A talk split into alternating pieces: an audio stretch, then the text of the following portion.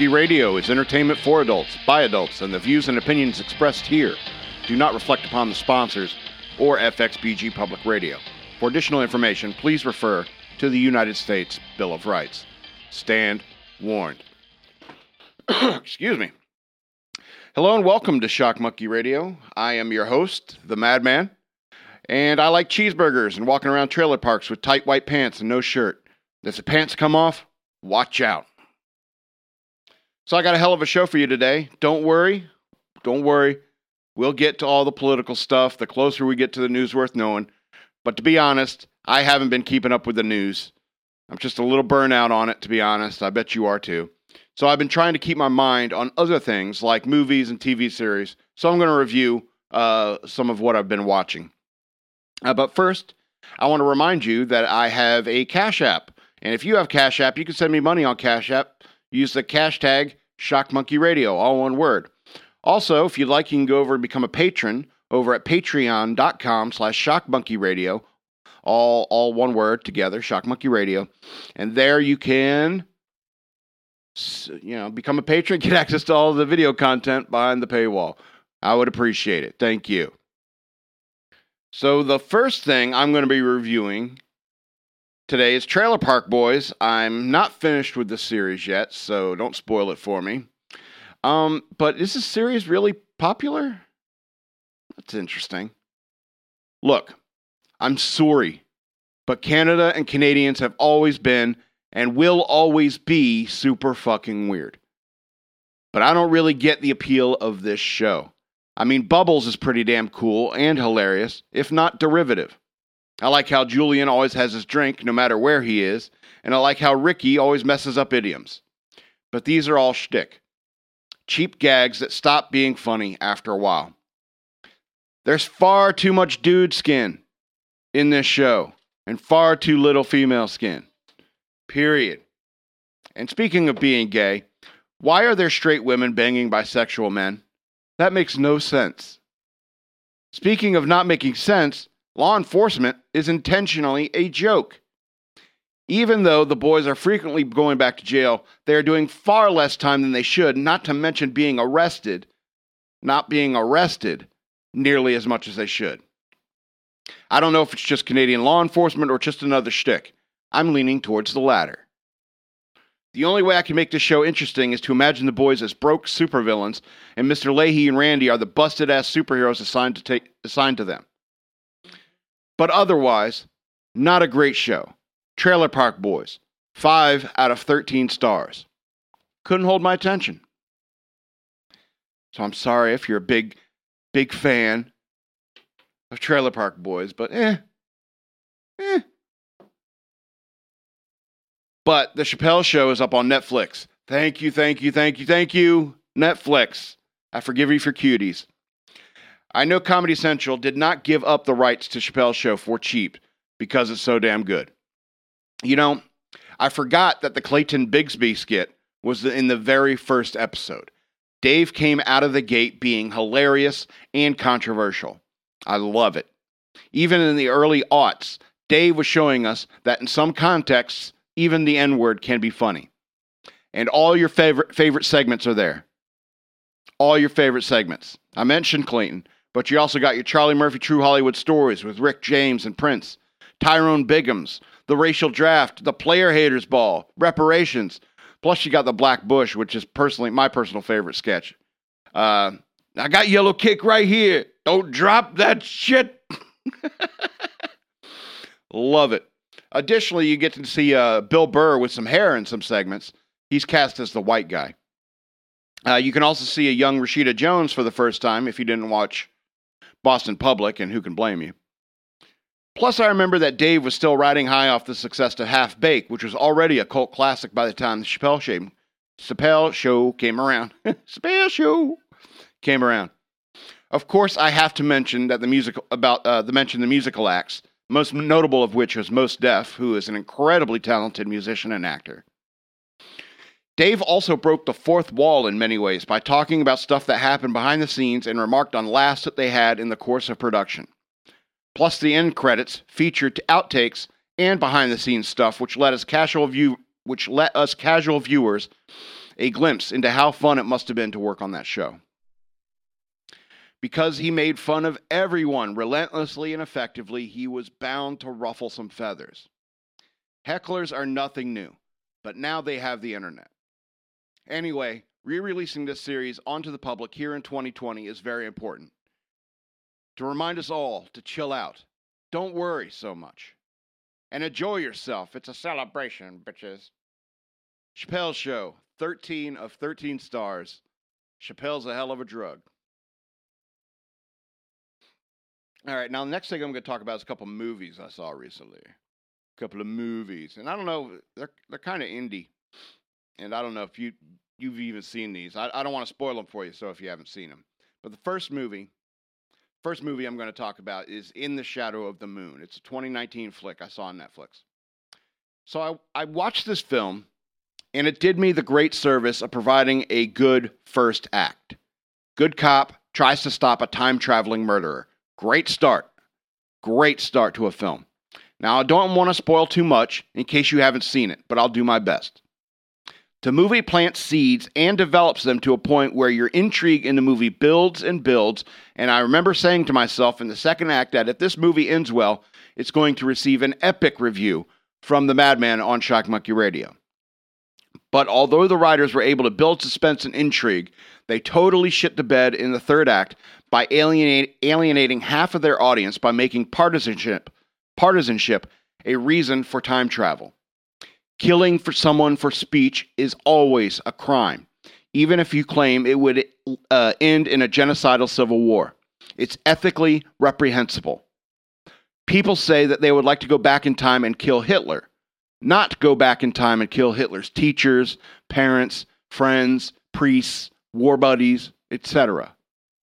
Ethically reprehensible. In the Shadow of the Moon, 2019, four of 13 stars. Fucking Canadian filmmakers. All right, so the next film I'm going to review is The Lobster, a 2015 uh, film, an award winning, winning film starring Colin Farrell and Rachel Weisz. I don't know why I'm so attracted to Rachel Weisz. Is it? I don't know. It's a symmetry, I think. The big eyes, wide mouth uh, Mick, Mick Jagger type of mouth, I guess.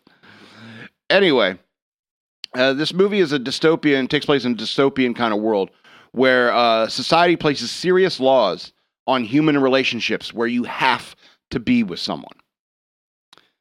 Okay? You're basically forced by the government to be in a relationship, or else they turn you into an animal of your choosing. Don't worry or think too hard about the hows and whys of turning people into animals of their choosing, because the movie sure doesn't.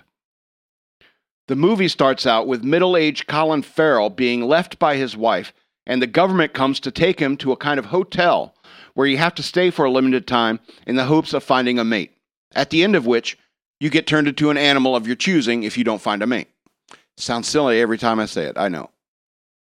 During the day, they live a spa lifestyle, but no masturbating and they're trying to find a mate. And at night, they hunt single people or loners who apparently live in the woods of Ireland and hard to find. Anyway, the people in this place are desperate to find a mate so they don't get turned into an animal.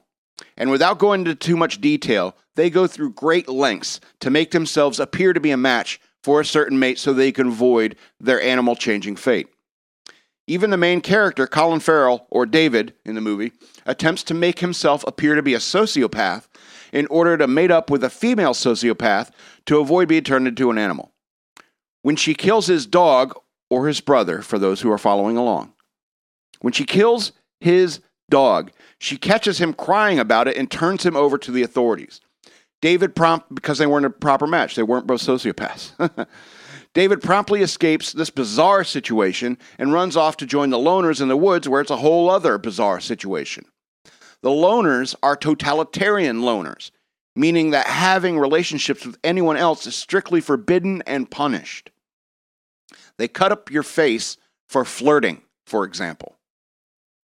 So David meets, meets uh, Rachel Weisz's character, who is also the narrator of the movie, and they gravitate towards each other, being the biggest name stars in the group.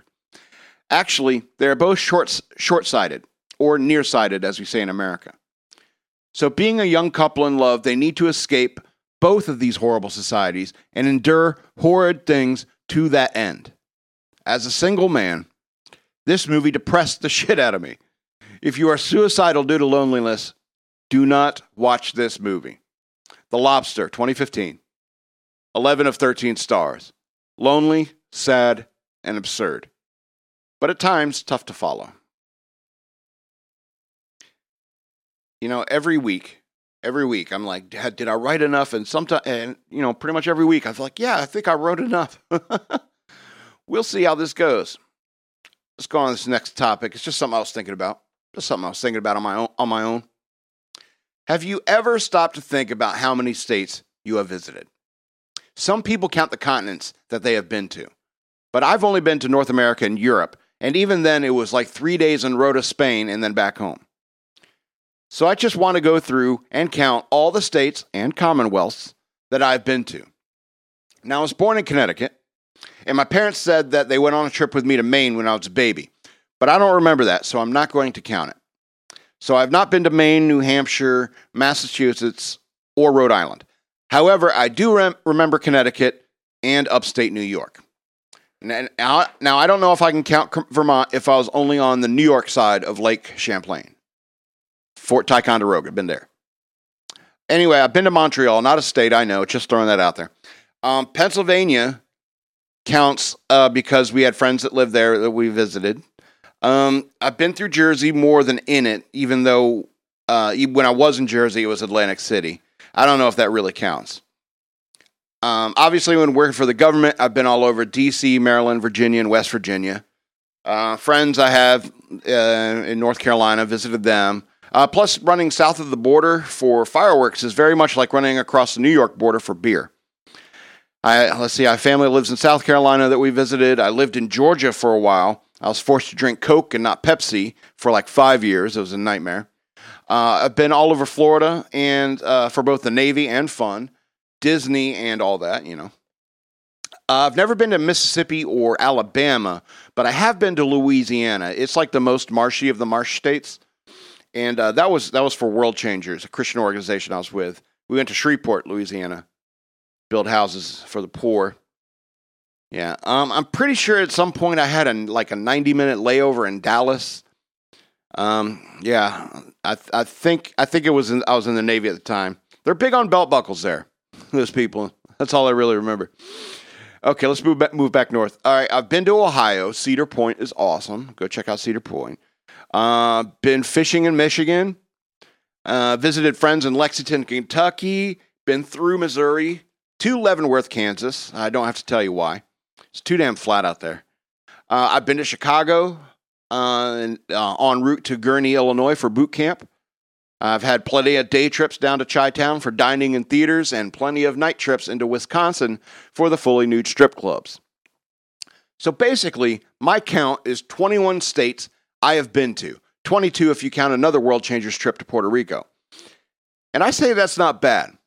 I've been around, I've noticed regional trends. That's why I can speak in different regional American accents. Because I moved to Virginia with a rat tail and a Nike Air keychain on my shoe. Because I thought that was what, what was cool. Because that was what was cool in Georgia, it would be what was cool in Virginia. Wrong. After all, this is a pretty big country, and there are many states that are larger than most European countries.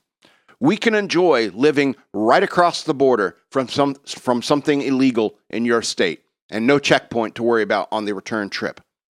This is a pretty fascinating, fun, and large nation. And I found a way to have fun no matter where I went. This is a pretty damn fine country, if I might be so bold to say. I wet my whistle. Mm. Ooh, spilled on my shirt. I got a drinking problem. Let's talk about you people and your premature celebration. You're prematurely celebrating all over the place. It's really it's it's embarrassing. It's really embarrassing. It's the premature celebration. Anyway, um, y'all are going to feel pretty silly if and or when Trump wins in the courts. I'm not saying I'm certain about election fraud. I'm not so entrenched, entrenched in Trump to care. Win or lose, I win. But all you people celebrating just show how complicit you are with the media in trying to pe- perpetuate misinformation. The media does not call an election. The AP and CNN and uh, all the others are not the US government. They are not the US courts.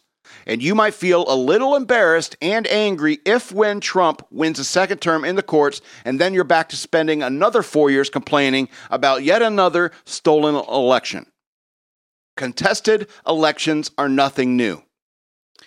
But you prematurely ce- but you are prematurely celebrating all over the place. It just proves your confirmation bias.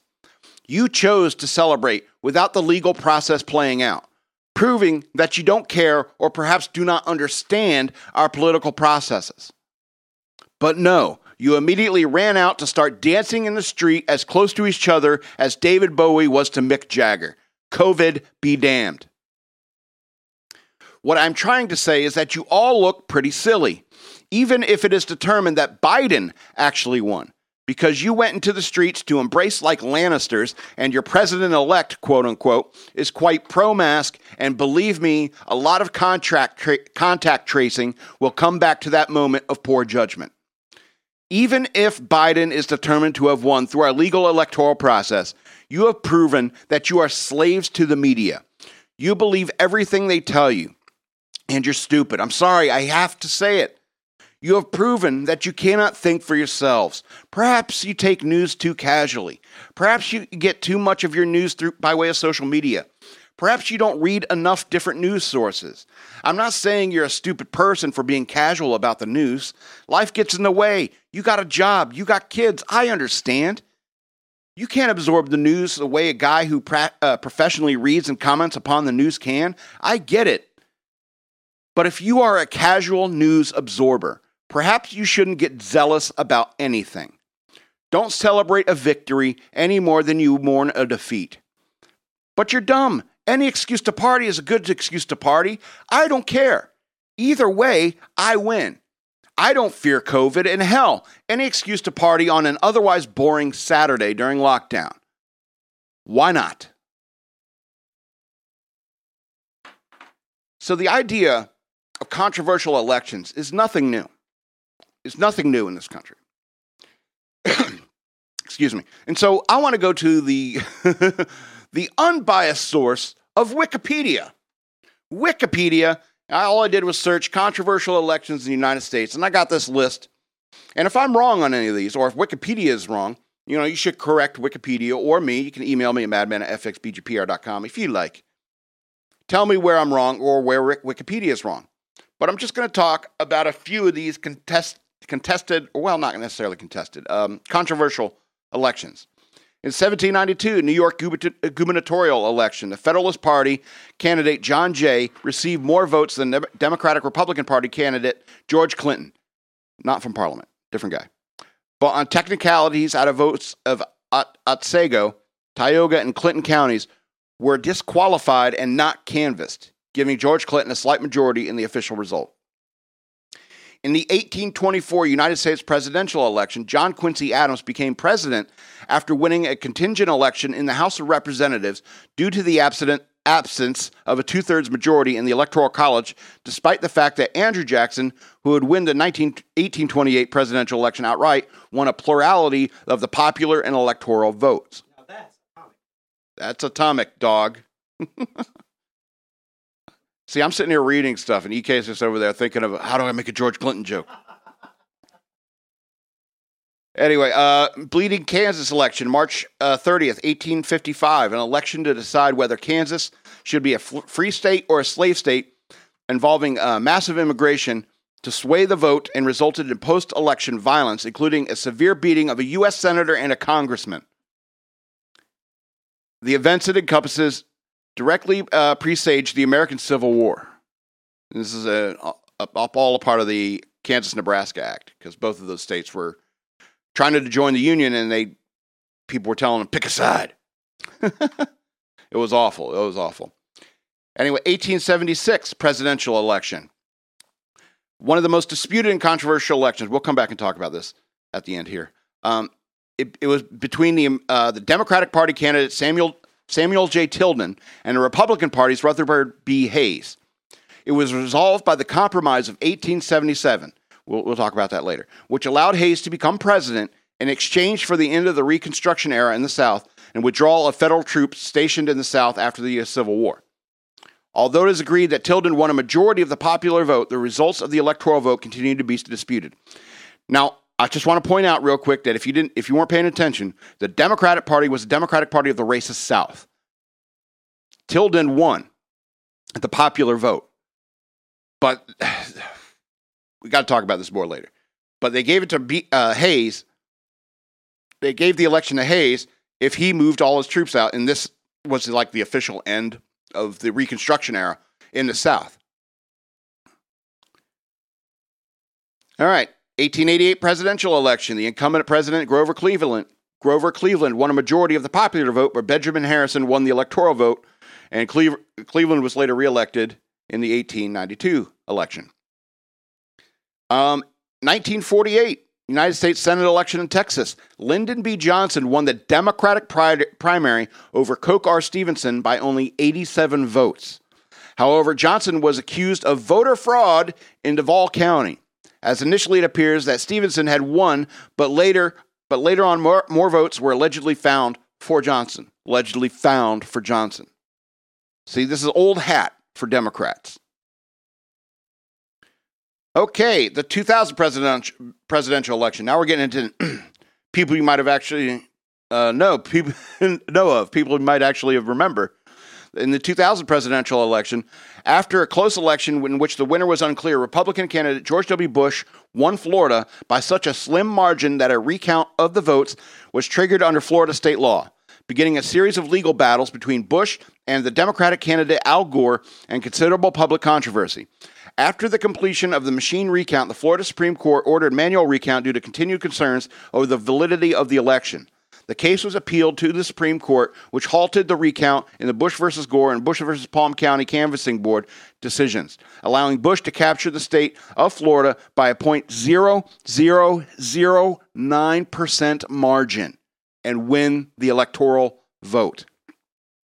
2002, Alabama, uh, we're going to skip the gubernatorials and stuff uh, and Senate.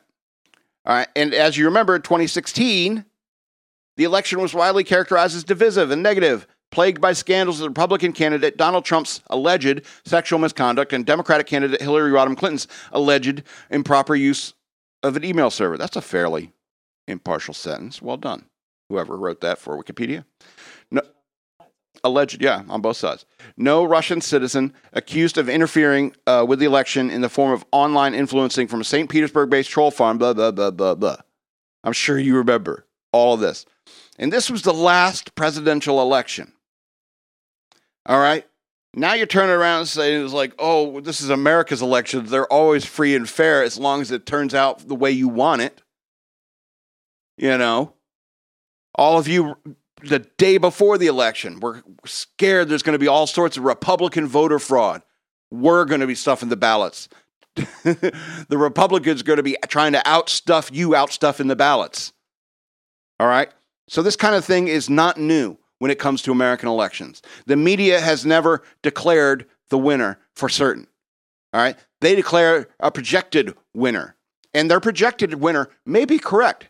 They may, they may, it may actually be Biden who won the election. And I don't care. Win or lose, I win.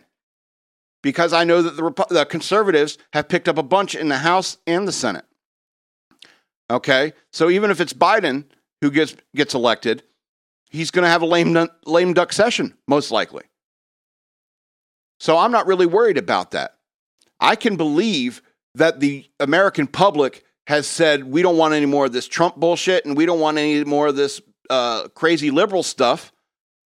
So they got rid of the crazy leftists in Congress. And if they had to get rid of Trump to get them to calm down, then that's probably a good call, even though Biden is a puppet and, you know, being run being run by his wife in the Democratic uh, National Committee. All right. Kamala Harris, God forbid something happens to Joe and she gets in charge. That woman's insane. That woman's like a supervillain. All right, and it could be that Biden wins, but you got to understand it's that because these these all these contests are so close, they are so close, and that's why they're they need to be counted. When it when it was the 2000 election, you're talking about just Florida, Florida alone, one state. Now you're talking about like two or three states here in this particular election that are contested. Probably Pennsylvania, Georgia, and Arizona. That's that's what I'm picking up. Those three states. I love I love elections. Elections are so awesome because the the the founding fathers they really understood the idea of compartmentalization in in when it comes to like uh, ships. Like when I learned this in the Navy, in, in the Navy, if you have a ship and you have all these different compartments and you seal them all off, if you take a hit or you start taking in taking in water on the ship, that one compartment gets flooded and not the whole ship gets flooded and sinks. And so they have this electoral process that is very much compartmentalized you know, where every district and every vote matters, and it could come down to that district in the next election. You know, you could say you could say all the time that you know the candidates only visit certain states, and yeah, it's true. There are battleground states that they are they're always going to, but sometimes the election can come down to votes in Georgia, you know, and those votes are, are crucial to the election. So you're talking about several different states where Trump is filing suits, filing suits to seek out his uh, I, I think it's his right and his duty to follow up on the uh, uh, allegations of election fraud. Absolutely. Nothing new. And especially in such a fractious time, as, as, as such a character as Donald Trump, as such a character as he. You know? You got to think there's something going on. But I do believe that the American people, I think that what's great about our elections, what's great about the American elections, is that the American people could have voted for Biden. All right. Even conservatives could have voted for Biden. We want to get rid of Trump because he's making too many people crazy. They could have voted that way. So we'll put Biden in, but I'll vote Republican the rest of the way down. All right.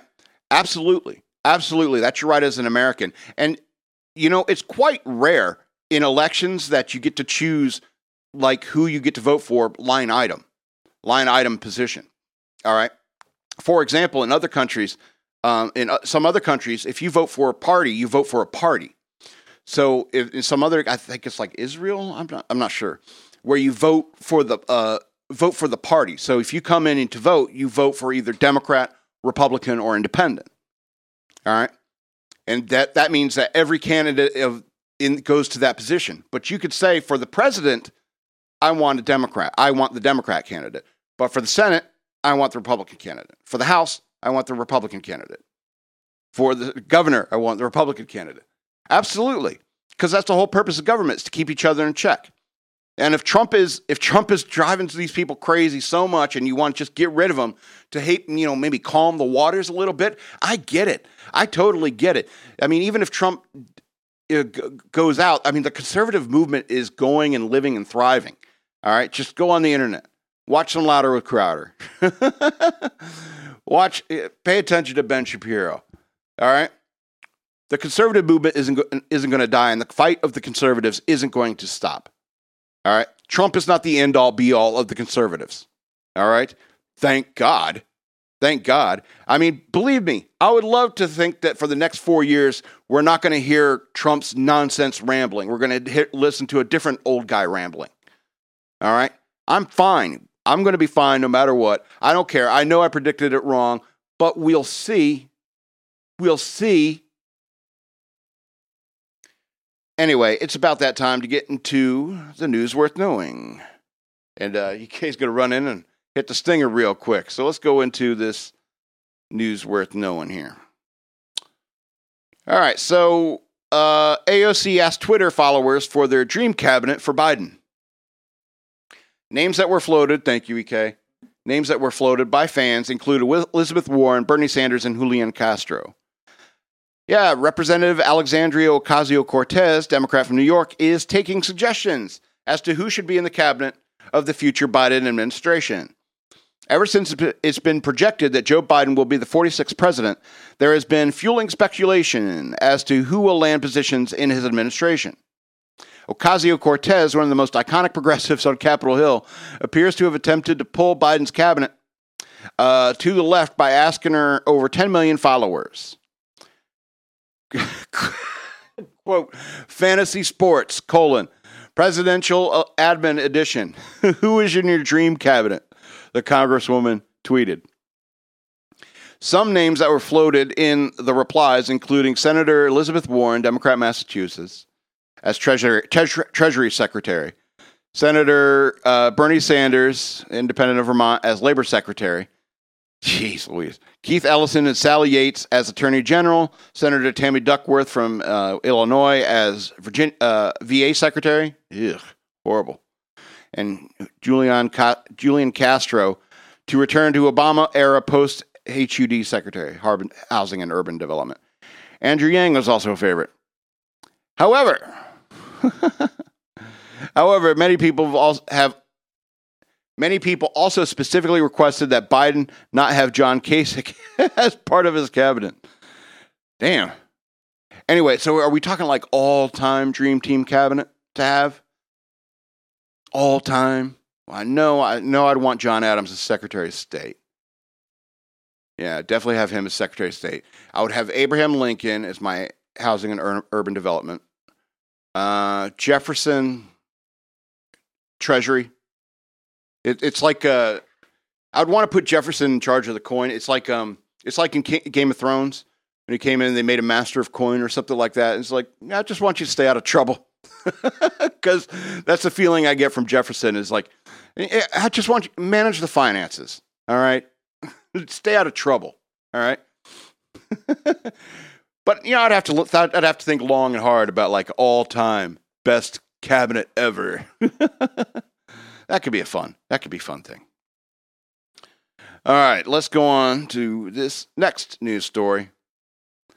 Uh, Georgia Republican Party head cast new doubt on election transparency. President Trump has taken a keen interest in the Peach State David, David Shafer, the chairman of the Georgia Republican Party, took to Twitter Monday to suggest election officials in Fulton County tried to pull a fast one on election night. Shafer said county election officials told the media and our observers that they were shutting down the tabulation center at the State Farm Arena at 10:30 p.m. on election night, only to continue counting ballots in secret until 1 a.m.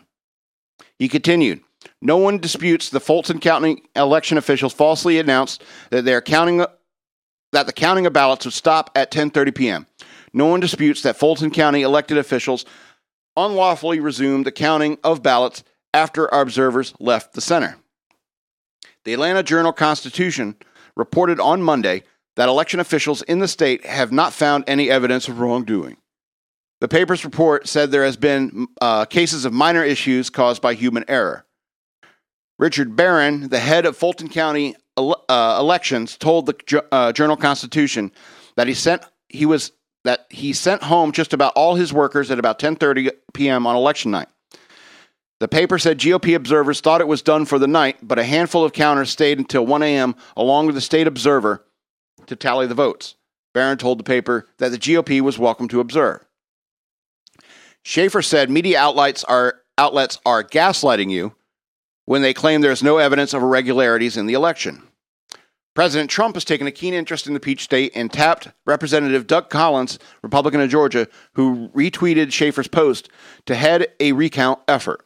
Collins said he is confident of improperly harvested ballots and other irregularities that will prove Trump won the state. Fulton County on Saturday began rescanning some votes first counted Friday. County officials said they noticed some ballots had not been counted or scanned properly. County spoke, spokesperson Jessica Corbitt said workers are rescanning the batch of ballots in question that would repost the, and they would re- repost the results later. The paper resorted, uh, reported that Senators Kelly Loeffler and David Perdue, who, who, base, who both face runoffs that could determine the fate of the Republican Party in the Senate, called on Georgia Secretary uh, of State Brad Raffensperger to resign. The voters of Georgia hired me. This is a quote. The voters of Georgia hired me, and the voters will be the ones to fire me, he said.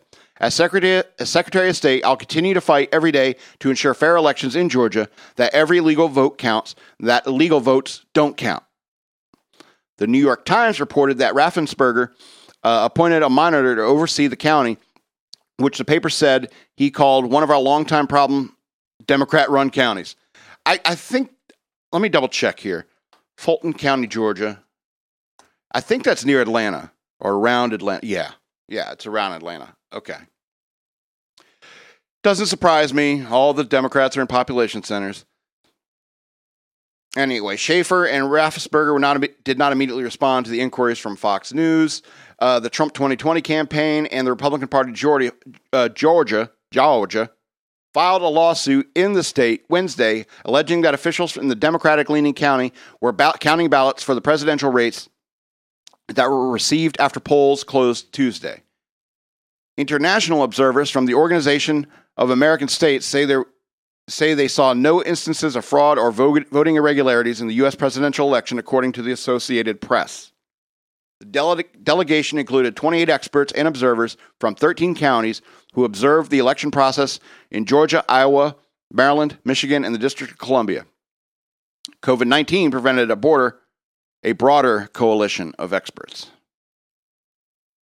So, hey, you know,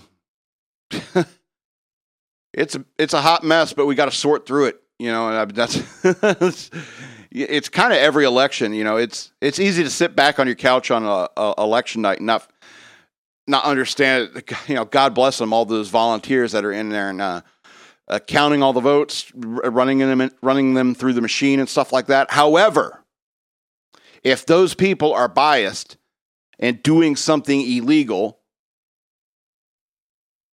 then uh, that should be found out. And that's why you need observers, and that's why they say observers were there, but we don't know. I mean, it's all got to play out in the courts. That's how that's how the process works. It's got to play out in the courts.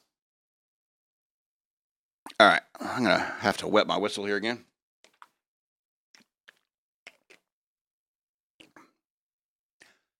Anyway, let's talk about uh, the attorney general.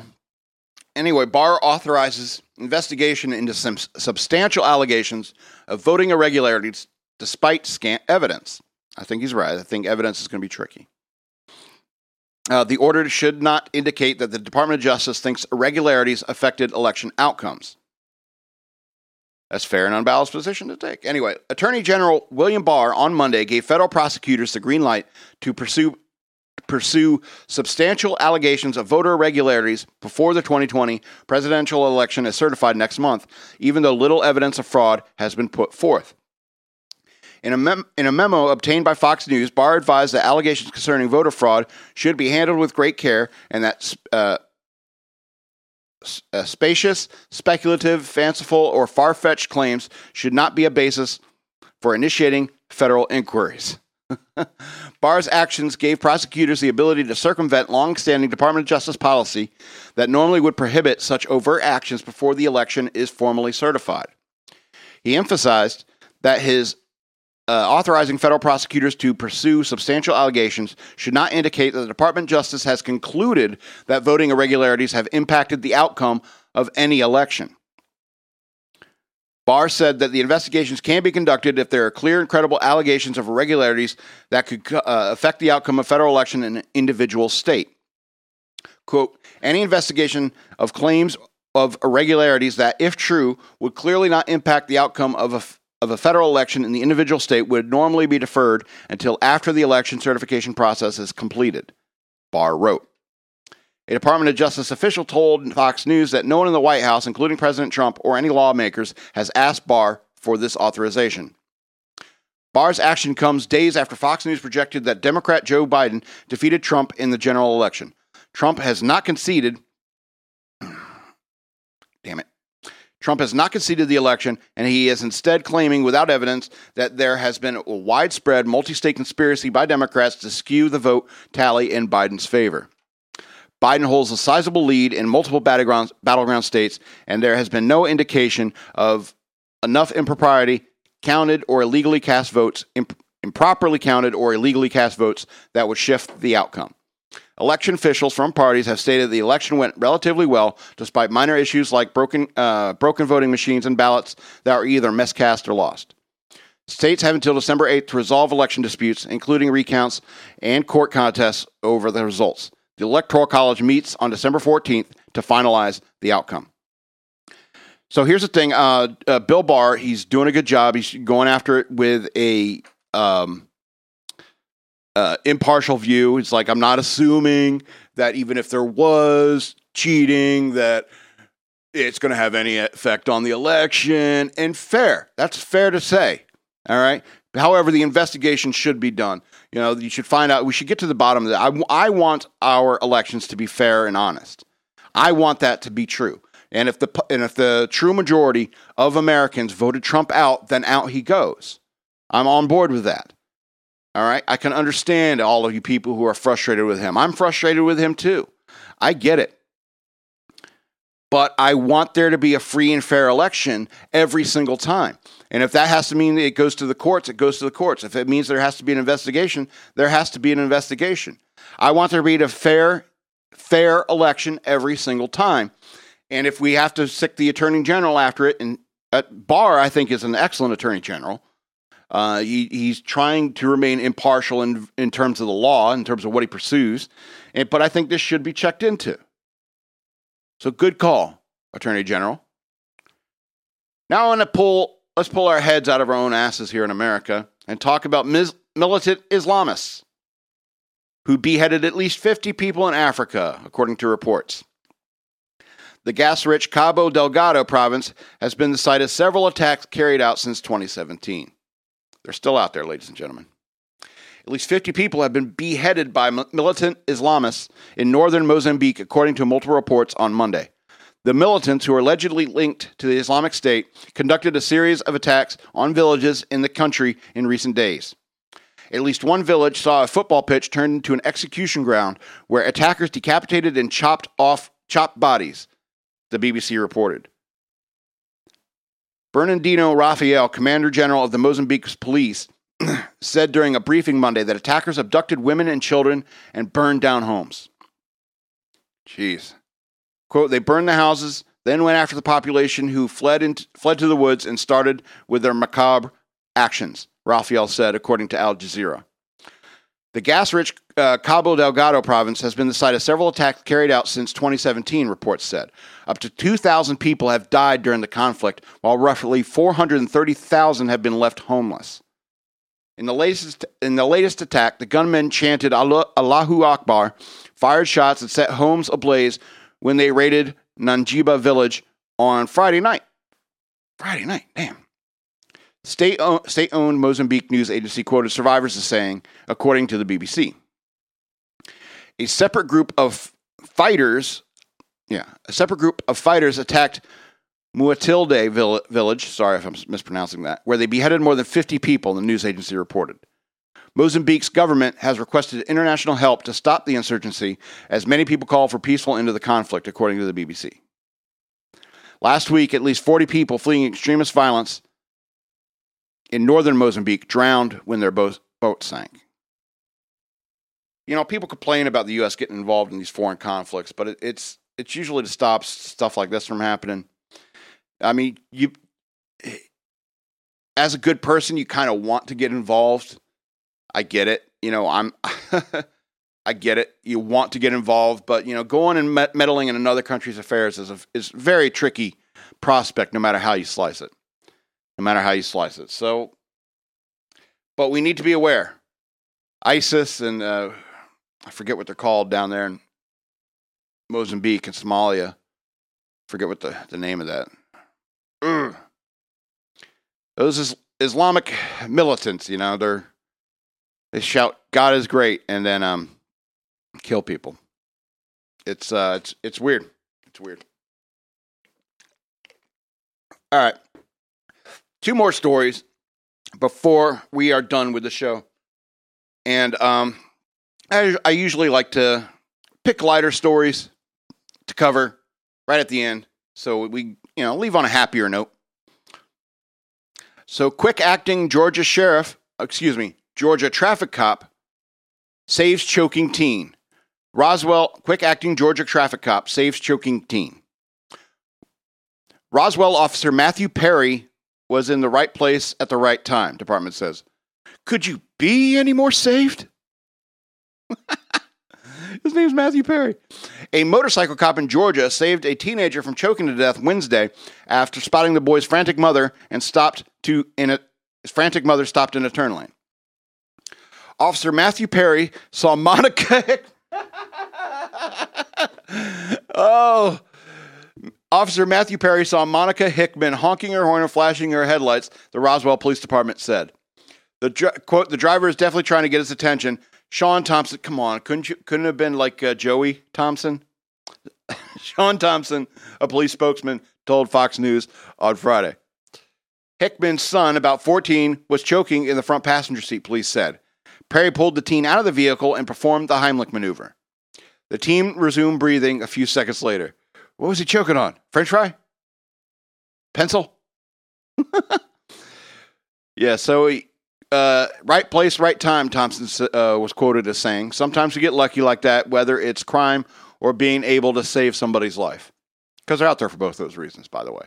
You may want to say ACAB, but you know they're out, for, out there for both of those reasons: crime and help save somebody's life. Uh, in a Facebook post, Roswell police praised the officer and urged residents to call 911 whenever they are in need. Quote, our 911 operators are very good at walking you through any situation, whether you require medical aid or police services, the department said. Less than a week ago, another officer in Nashville, Tennessee made headlines for saving a choking nine month old during another traffic investigation. Officer Philip Claiborne uh, was responded to a traffic accident at a gas station when the toddler's mother flagged him down, saying her son couldn't breathe. Quote, I knelt down and turned the baby over and kind of palmed, palmed its chest in my hand, Calip Claiborne told WTVF. I gave the baby one good smack on his back immediately, and the baby started coughing and crying. That's exactly how you're supposed to do it with babies. I remember my CPR training. Yeah, so um, here's the thing, Fox News. If you start out an article, you, you need to find quotes from people that work with the theme. If Officer Matthew Perry saw Monica Hickman, the the you know you should have Joey Thompson being the police spokesman. There should be there should be a uh, who are the characters from that stupid ass show, Friends? Uh, there should there should be a Ross. Yeah, a, a cop named Matthew Perry saved this. Well, yeah, Joey Tribbiani. Anyway, so that's the point. You should, you should find you should get quotes from people who keep it the theme, the Friends theme. You can get, even get a Phoebe in there. Even get a Phoebe in there. Okay, last story.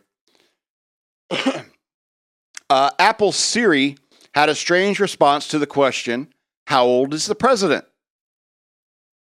Apple Siri's voice, Apple's Siri voice assistant had a strange response to the question, How old is the president? late Sunday, according to reports. A number of users reported that when they asked Siri the question about the president's age, they were given details for Vice President elect Kamala Harris. Ask Siri, how old is the president? And she answers, Kamala is 56. How'd that happen? tweeted ABC 7 News reporter Dan Noyes. Noyes or Noise? Because if it's Noise, that's a, that's a badass radio name. Uh, the apparent error, however, was resolved on Monday morning when Fox News asked Siri the same question. The voice assistant provided the correct answer Donald Trump is 74 years old. Fox News has reached out to Apple with a request for a comment on this story. Uh, Harris uh, made history as the first black woman to be elected vice president. The California senator is also the first person of South Asian descent elected to the vice presidency. Uh, who cares? Who cares what the race of these people are? Why do you keep covering that? Yep, race is an issue because you make it an issue. If you didn't hear EK. Anyway, but I think it's funny that I don't think it was an accident. Okay, I don't think it was an accident that someone said like Kamala is 56 when you ask how old the president is. I think there's some Democrat who's playing a joke. Uh, you know, Democrats do have a sense of humor. I have seen it. I have seen it. They do have sense of, senses of humor. And so I bet there's somebody playing a joke, and they switched it real quick as soon as they started making headlines or somebody somebody mentioned it, and they changed it back real quick because that's how computer nerds are who work on these kinds of things. That's how that's how we are. All right. I don't say I don't necessarily think there's anything malicious about it. It's just it's probably just a prank. And you know what? In, yeah. Yeah. So I as I said, I like to do two lighthearted news stories right at the very end of the show is and that's where we are right now is at the very end of the show i want to remind you to go over to shockmonkey uh, patreon.com slash ShockMonkeyRadio, become a patron There you can get access to all of our video content behind the paywall. I would appreciate it. Three bucks a month, very cheap. I would appreciate it. Or if you want to send me the cash through Cash App, uh, use the cash tag Shock Monkey Radio, all one word. Um, otherwise, if you can't give me your financial support, I would like you to give uh, give me some support by sharing videos. I have a YouTube channel. Search for uh, Shock Monkey Radio on YouTube or on BitChute. And uh, if you find a video that you like, share it with your friends. Tell people about this podcast. Tell them to listen to this podcast. That's a way you can help me grow uh, without actually giving me money, you cheapskate bastards. Anyway, this has been Shock Monkey Radio. I'm the Madman, and I love you.